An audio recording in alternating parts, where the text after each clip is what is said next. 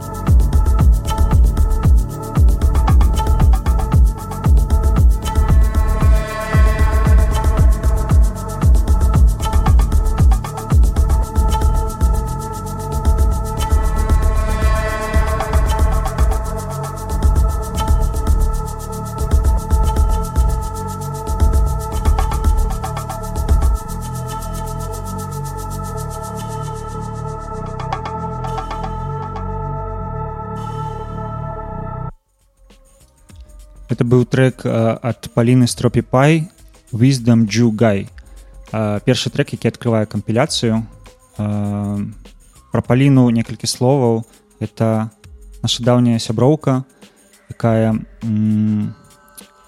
вельмі цікавы музычны падыход яна сумяшчае электронны прадакшн з этнічнымі штучкамі яна сама грае на цымбалах і часценька выкарыстоўвае ну, сімпліруе сваю гульню. І нават у лайве бывае што яна тыпу ставіць свой прадакшн і паралельна грае на цымбалах ось як было на справе вельмі дудкі еще там бывают. свет.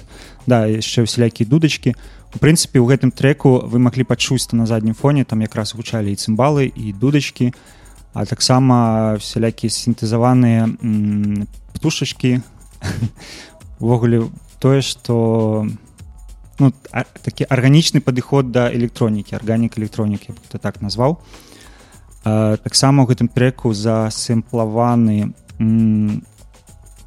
кампазіцыя называется дабраноч караход літвакуса карагоц. Караход да дабраноч карагоц ад літвакуса літвакус гэта праект зісла сліповіча фальклорыста і музыканты які зараз жыве ў штатах і вось ён збіраў яўрэйскія яўрэйска-беларускія песні по беларусі ездзіў записываў іх пасля апрацоўваў яго там вялікі лайфбенд на якім ну, якімі ён все песні рэалізуе. Можна на бэнкэмпе знайсці паслухаць літвакус называется проект Вось і ну, паліна сімплавала яго кампазіцыю я б хацеў трошки больш пагутарыць пра перад гісторыю ўсяго гэтага рэліза. Яна пачалася у мінулым годзе по-моему да, да это был первый фестиваль э, и в тот раз мы готовили э, архив подкаст музыкальный о белорусско-еврейском еврейском музыкальном наследии как раз пересечении культурном о том как э, культуры повлияли друг на друга в музыке. Да. И на основе этого архива, э, то есть мы тогда сформировали архив вместе э, с фольклористами, экспертами. Да, кроме Азісла Сліповича там яшчэ быў Алеся Астравух, з якім мы таксама працавалі, як бы ён прынасіў нам архіўныя дакументы, э, запісы, сам спяваў. і гэта ж, гэта ж самае рабіў і Зісл. І ў выніку атрымаўся падкаст, запісаны падкаст вось пра гэтыя беларуска-яўрэйскія песні яны называюцца макаранічныя то бок калі з адной мовы песні выкарыстоўваюцца ў іншай ці сумяшчаюцца адразу две мовы можна знайсці на старонцы беларусен джувіш старонцы фестываля беларусен джувіш кропка штосьці там. Bgch центр uh, Да, Мне кажется, я... так называется аккаунт на SoundCloud. А, ну, в общем, можно поискать и Я зараз кіну у часик, да. А, карацей, гэта сорсы, гэта тое, на чым аснована гэта кампіляцыя. У сёлета да нас зноў прыйшлі рабяты з цэнтра еўрайска-беларускай спадчыны і з прапановай зрабіць вось такую кампіляцыю. Ці гэта была наша прапанова, я не памятаю ўжо запамяталі запамятавалі да карацей неяк так яно адно адно за іншае і так і нарадзілася гэта ідэя і вось у нас уже быў матэрыял які мы прапанавалі тым музыкантам прадюсерам якіх бы мы хацелі бачыць на гэтай кампіляцыі. Што цікава што гэтыя ўсе прадюсеры не маюць ці маюць ці мала маюць можа трошачки маюць некае дачыненне да этнікі і да фальклору і да фолка. Таму гэта было такое ну, сутыкненне штосьці тыпу зусім не тых светаў якія звычайна не працуюць адзін за адны адзін з адным.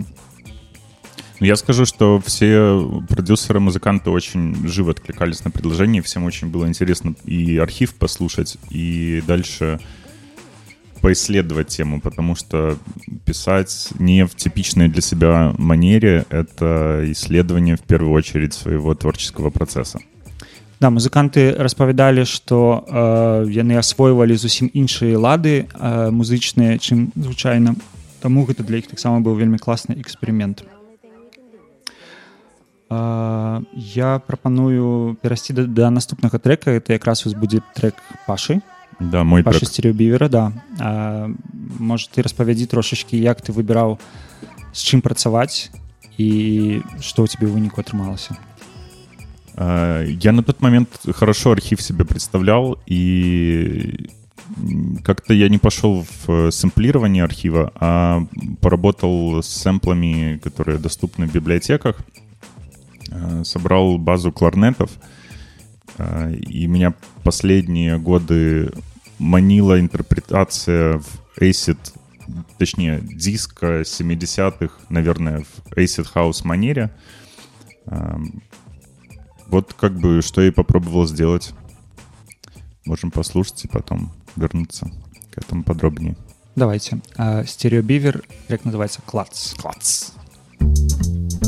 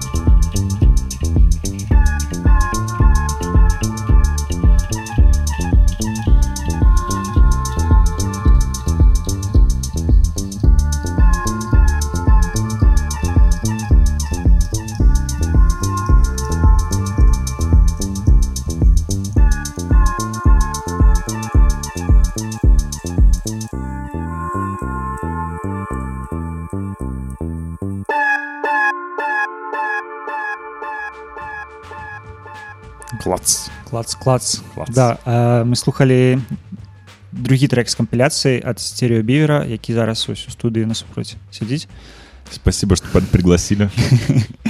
называется клац что такое паш клац Да, Клац э, выбирал название для трека и решил покопаться в словах э, идиша и наткнулся на...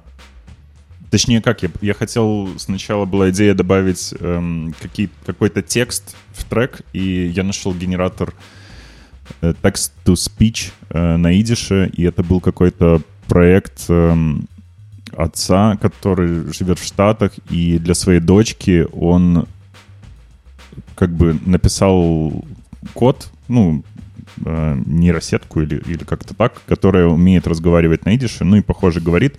А для этого он записывал, по-моему, свою маму. А, И, в общем, там не такой большой набор слов, что-то около 60, и есть произношение и интерпретация, ну, как бы значение слова. Так вот, слово «клац» э, на идише значит неуклюжий, неуклюжий человек, в общем-то. И это слово вошло в обиход э, в Штатах, то есть оно, в принципе, общеупотребимое и понятное. Кстати, у інглішы выкарыстоўваць гэта як э, ну як Как неряха. азначэнне Да? да Говорят, что ну, ну ты клац. Это значит, ну ты неряха. цікава цікава ну вось колькі працуеш ўжо над э, праектамі э, з ребятамі з цэнтрам спадчыны яўрэйскай я заўважаю ну наколькі э, вот это вот бомба скажем так ну метафарычным сэнсе а яўрэйская бомба як сорі за канатацыі да давай давайте по-іншаму ну нейкі зародыш да яўрэйскі які які знаходзіўся ў беларусі насколькі ён выбухнуў на весь сказал, свет. что это был зародыш, что жизнь была.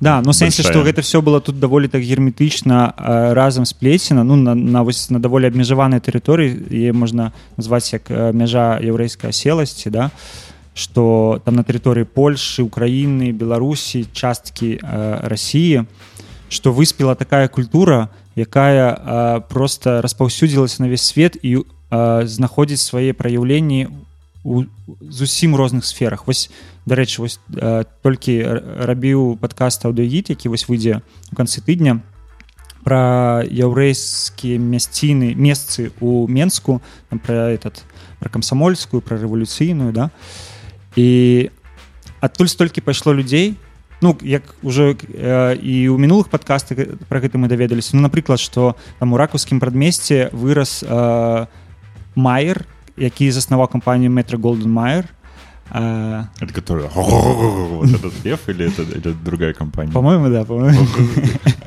Да, да, да. А, адтуль а, вырас чакай яшка гузік гэта тыпу казначей а, аль капоне ну типа чувак які лічыў грошы для аль капона вось з ракускаго предмесця Сосед мой Яшка. да і мульціплікатар а, чебурашкі таксама не помню шварц шварцман по прозвішча ну карацей то ну і ці іншыя там з, з беларусі там а, прэзідэнты ізраіля там яшчэ яшчэ ну сэнсе што вельмі вельмі ўплывовы людзі адсюль і ну гэта так дзіўна што напэўна гэта за за лёсу які адбыўся і да то бок што все эмігравалі і штось трэба было рабіць Эмигрировали, эмигрировали, и вы эмигрировали. Да. Ну вось карацей я вельмі рады што гэта все адбывалася вось тут у нас і што гэта можна даследаваць і актуалізаваць рабіць зноў сучасным і цікавым Да, эм, насчет актуализации, как бы цель компиляции, то есть идея, которую мы закладывали сюда, э, как кураторы компиляции с Сашей, была в том, чтобы эм, фольк этот принести на танцпол. И, ну, чтобы он работал на танцполе. Да і мы э, ось на мінулым на мінулых выходных патэсцілі наступны трек які будзе граць а, ад аліка шмольца і я хочу сказаць што вельмі працуе вельмі класна як бы людзі просто там пад- падбывалі э, і танцавалі да Да, поэтому предлагаю не тянуть, послушать э, трек Алика. Да, а пасля падрабязней распавядзем пра яго. Шмольц трек называется трек называется Рикут Бемидбар. Поехали.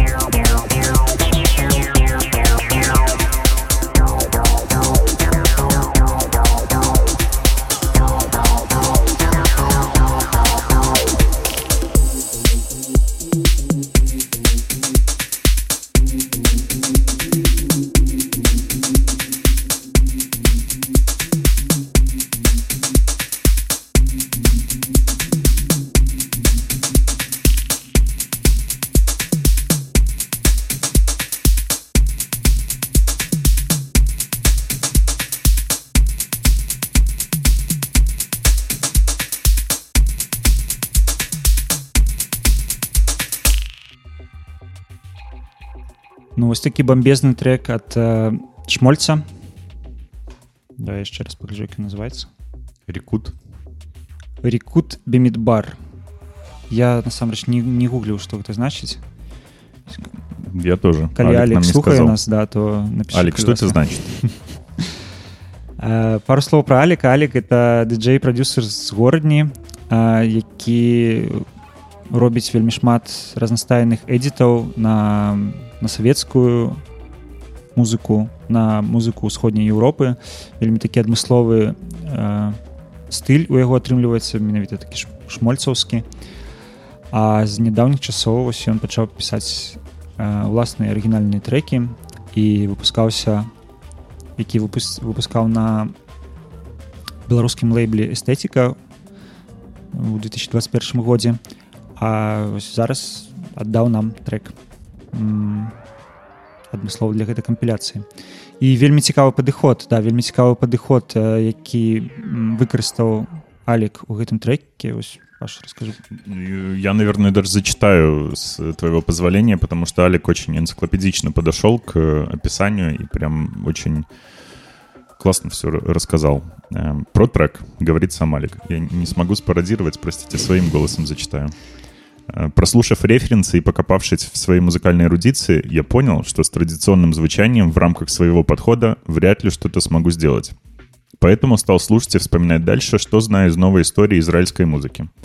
И тут для меня большим открытием стало то, что в современные, условно, с начала 80-х, израильские поп, рок, нью вейв и даже панк-рок очень активно используют традиционную мелодику. Э, Звучит практически всегда узнаваемо по ближневосточному. И этому есть название «мизрахи». Вот как раз э, это я отвлекусь от э, прямой речи Алика. Э, Мизрахи — это то, как А, ну па-першае гэта а, усход а, з а, іўрыта да? а па-другое мізрахі называюць усіх а, яўрэяў якія жывуць не ў Ізраілі в исламских странах. у ісламскіх вообще- краінах Именно в исламских странах. і ў ісламскіх краінах і ўсіх не ашкеназі яўрэяў Alright. Эм, едем дальше. Не говоря уже о целой плеяде современных электронных музыкантов, активно исследующих эту тематику в своем творчестве и соединяющих звучание техно и хаоса с мизрахи мотивами, среди которых э, Алик перечисляет Moscoman, Outer Kick, Simple Symmetry, эм, Red Axis. Ну да, ребята, большие звезды.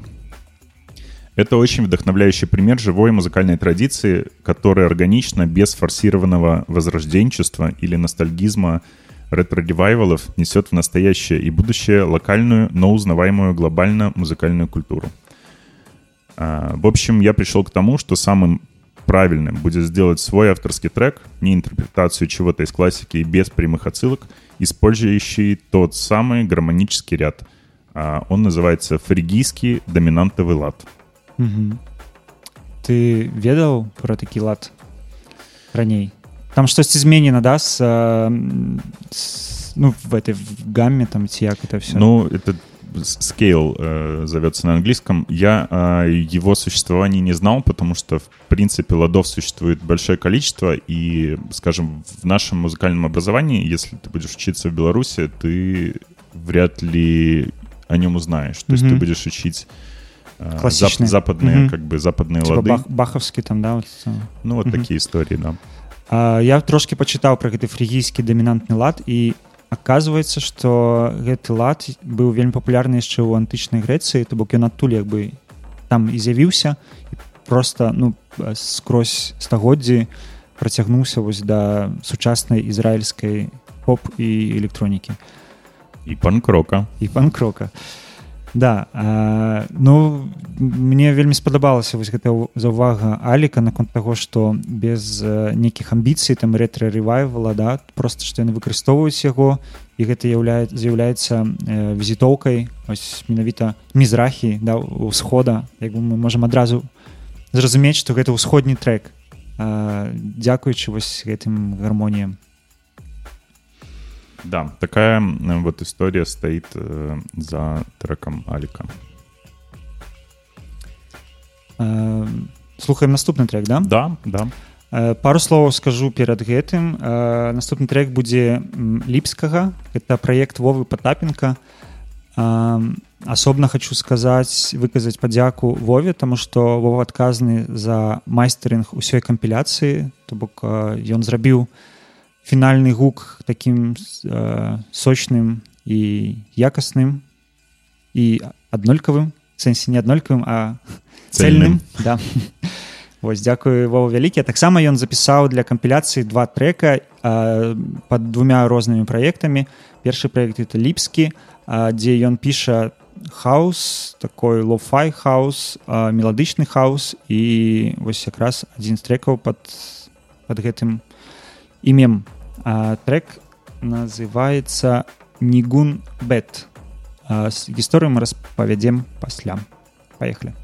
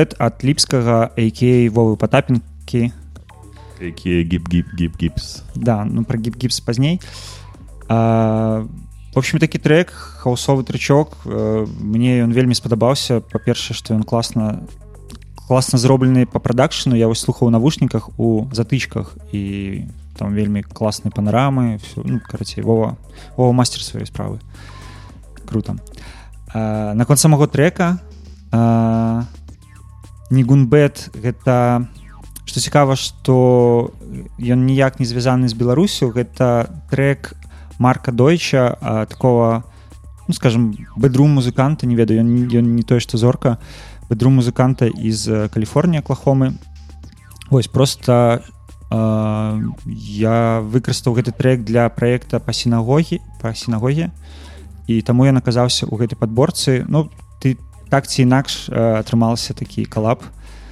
такі эдит ад вовы.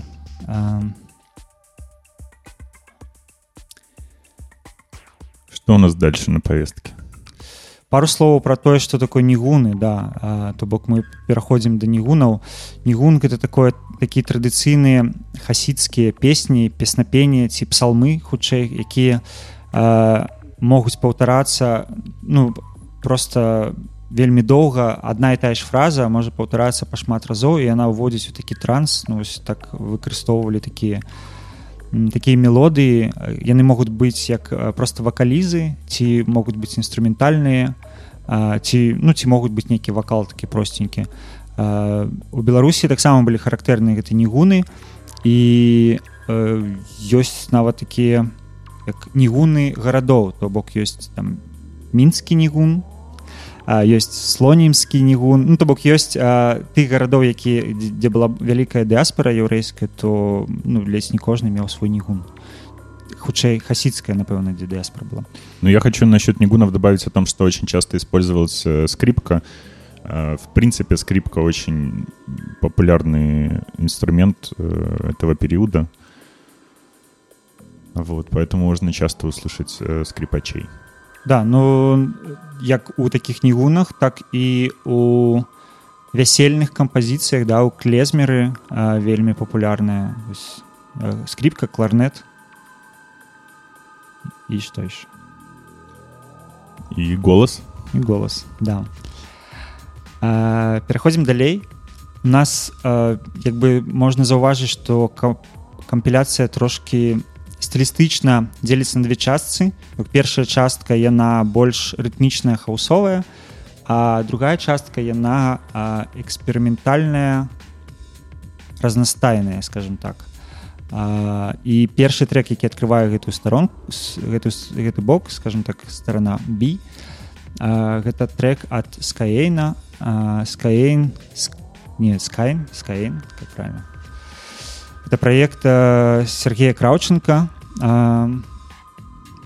Сергей архітэктар журналіст а таксама удзельнік групы партмане трио а зараз у свяго ёсць персональны проект да у Сергея выходил очень классный альбом это мне кажется или в прошлом году или даже в этом на польском э, лейбле э,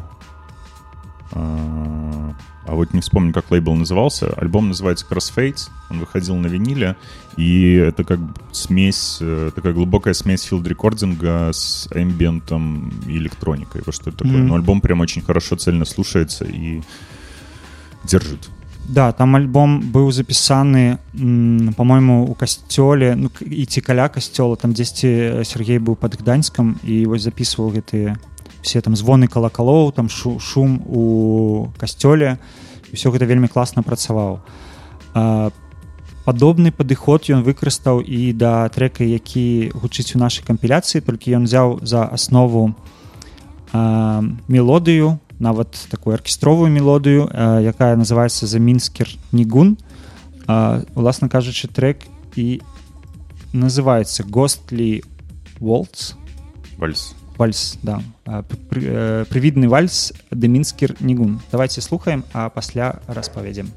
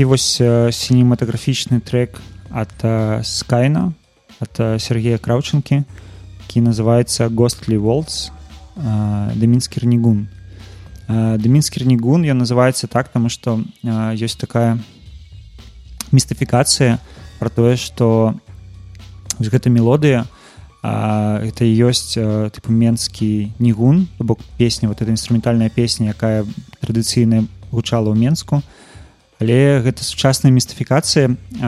Гісторыя такая. Ёсць ізраільскі серыял які называется шціцель это серыял про ультраартадаксальных яўрэяў якія жывуць у Ерусаліме не карыстаюцца там інтэрнетам тэлебачаннем ну, такія все замкнутыя. І там ёсць такая сцэна дзе сядзіць бабуля галоўных герояў і узгадывае як яшчэ да вайны яны жылі ў менску і як якое іх там было жыццё ты потом распавядаю пра жыццё як яны там жылі і напіваю вось гэтую мелодыю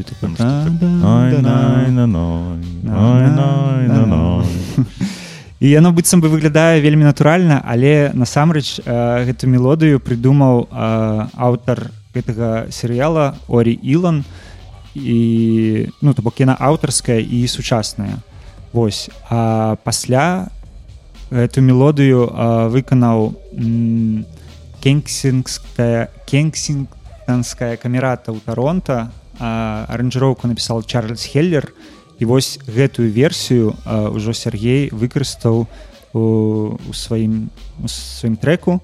Вось. Ну і груба кажучы гэты трек ужо насамрэч вярнуўся ў беларусі уже насамрэч уже некая беларус мае да яго дачынення Э, ну, правда, спасибо большое Ори Илону, который придумал эту мелодию, потому что мы сейчас слушали ее, я смотрел за окошко из студии, и вот как-то... Ну, что-то есть в этом. Вот ощущение, что вот могло бы быть так. Что я он... готов верить в эту мистификацию.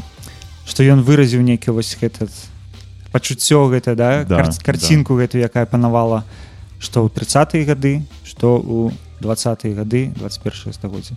Ну, ну такое протечение жизни вот замедлиться хочется да, згодны згодны. Да асабліва на калі глядзіш на фабрычныя краявіды то штось штосьці ў гэтым ёсць. А, сам трек такі ну адчуваецца тут некая некая гісторыя у тым што як бы гэта гучыць быццам бы з мінулага стагоддзя але гэта ўсё завальваецца камянямі. Ну не ведаю можа не трэба распавядаць хай кожны сам для сябе намалюе карцінку. Yes. ідзем далей. Наступны трек у нас зноў ад вовы патапінкі але ўжо под нікнеймам гіп гіпс. Гэта яго праект хіп-хопавы бітовы праект а, і вось трек атрымаўся таким гангстарскім. Ён называется джейбит будем слухаць. І я хочу яшчэ сказаць что мы у онлайн онлайне у эфиры так что калі вы хацелі б штосьці запытаць то пішыце ў чацік абмяркуем. Гіп-гіпс поехали Вот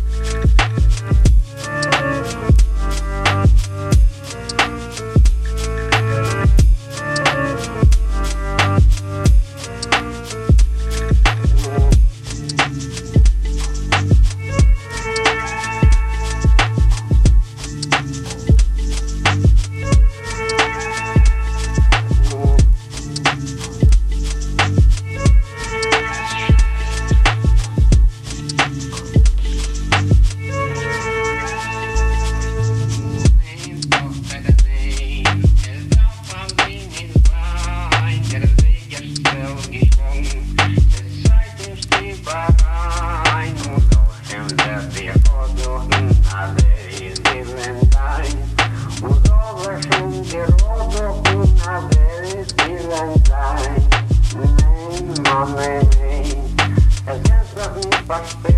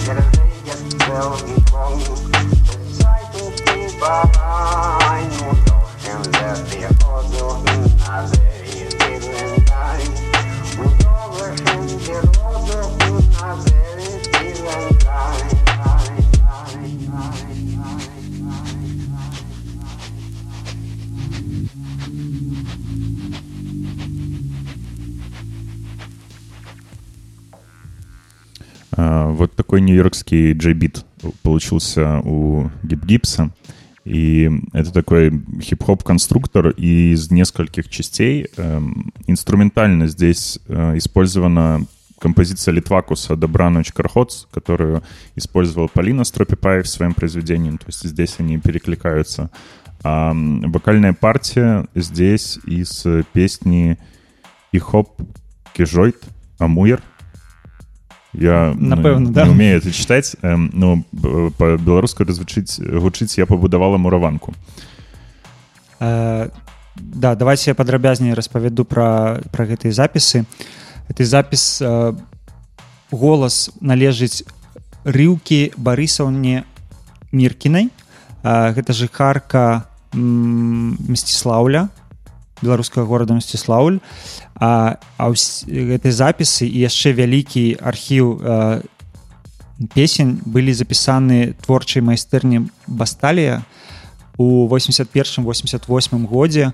Это майстэрня а, якая належ ну, якой займаліся олег хадыка і мікол залатух.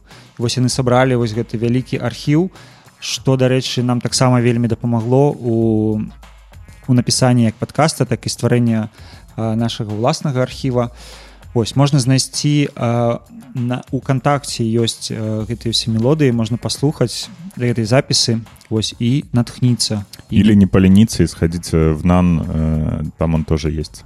Да ну там адмыслова напэўна трэба запытваць. Ці можете паслухаць падкаст макаранічнай спевы там часткова гэтыя запісы гучаць. Можна падрабязней паслухаць А, вось. Гіп-гіпс у нас быў. І пераходзім далей. Yep. а, наступны трек у нас ад рика таміта это праект ярыка таміла чалавека які адказны за гучанне. Хочется сказаць чалавек аркестр чалавек аркестр да.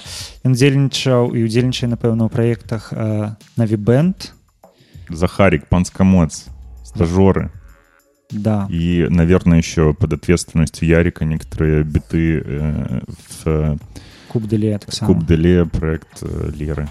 Да. А, у Ярыка атрымалася такая поп-кампазіцыя, я б назваў поп-электроніка.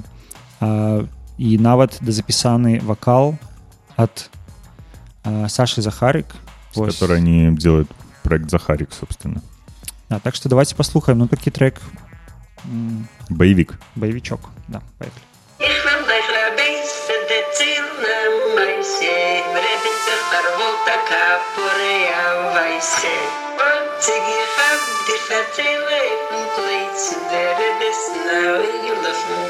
Easy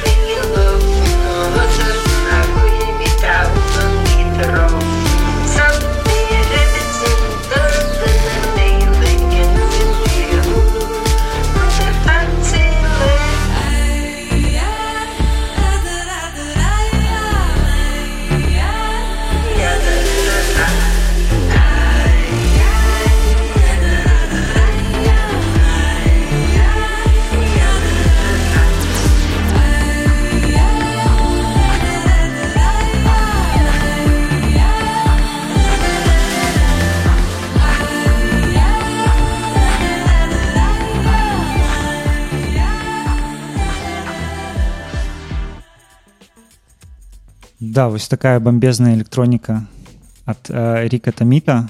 Мне падабаецца, што тут э, запісалі вакал новы і э, просто гэта раўка мір міркіна просто наш паўнацэ паўнавартасны удзельнік кампіляцыі таксама я навучыць лідсінгер да да да вакалістка э, кампіляцыі песня якая якой наспявае называется іх well айх Райбисе дерселей дерсейль амайсе.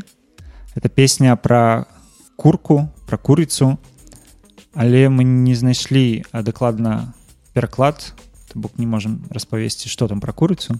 Ну вроде как история такая что сколько бы не стоила курица денег все равно на нее не хватит как бы. Вот э, в этом суть песни. Народная мудрость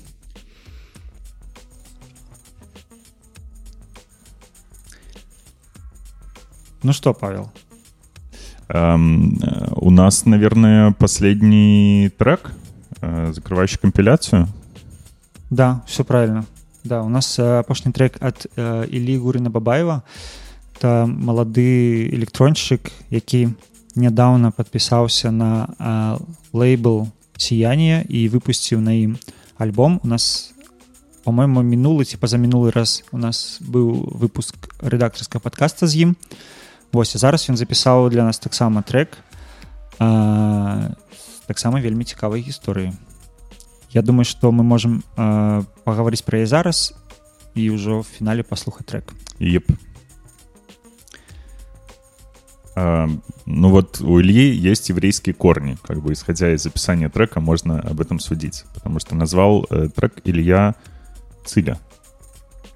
Да Циля гэта імя яго бабулі якую ён ніколі не бачыў але у яго застаўся голас бабулі дзе яна спявае. Вось мы сможам пачуць яго у треку адылі і вось як ён кажа што у ім быццам сабралась уся квінтэсэнцыя яго неіснуючых успамінаў пра яго сувязі з яго карнямі. Ён выкарыстаў некалькі трекаў з архіва. і это гучыць трек от александра помидорова ломер дзіх і бербетон это трек які быў у народным альбоме помидору дзе спяваў. Зноў рыўка міркіна песня свацька моя трек от літвакуса ёсалі каханчик і яшчэ одна яшчэ адзін вакал от міркінай. Это іцік ужо ажаніўся ломер дзех Кешин. Цекишин. Цекишин. Сори за мой идиш. надо больше практиковаться Да, александр да, да. больше практиковаться А, ну было б з кім да трэба открываць курсы ідзішскай мовы было б класна. ідзеш дома Да яшчэ некалькі слоў пра а, лейбл то бок это наш першы рэліз радыёплатошнага лейбла і далей мы м, будзем мы не будзем гнацца там за хуткасцю за колькасцю але а, будзем рабіць цікавыя праекты накшталт гэтага. А, ці гэта будуць нейкія аўтарскія альбомы ці таксама кампіляцыі. А, мы яшчэ ў працэсе. Але а, тое што мы ведаем дакладна што гэты лейбл будзе працаваць на скажем так на сцэну на, на, на мясцовую лакальную сцэну конечно з нашим бачаннем гэтага але нашай задачы гэта і далей умацоўваць музычныя кам'юніці якое тут існуе і ну, неяк далей рабіць такія добрыя справы для яго. Хорошо сказал мне ничего добавить тады э, развітваемся з вами дзякуй вялікі што нас паслухалі. і што паслухалі гэты альбом яго можна э, пераслухаць на саундклаудзе радыёплато таксама можна знайсці яго на бэндкемпе там яго можна як паслухаць так і прыдбаць сабе лавкі напрыклад ці флакі а чуть позднее он будет доступен на всеми любимых стримингах э, всяких разных. Да усіх усіх усіх усіх мы працуем над гэтым. І э, дадзім абвестку калі яны будуць дасяжныя. А, Последний трек Илья Гурин Бабаев Циля. да все усім пока і добрага дня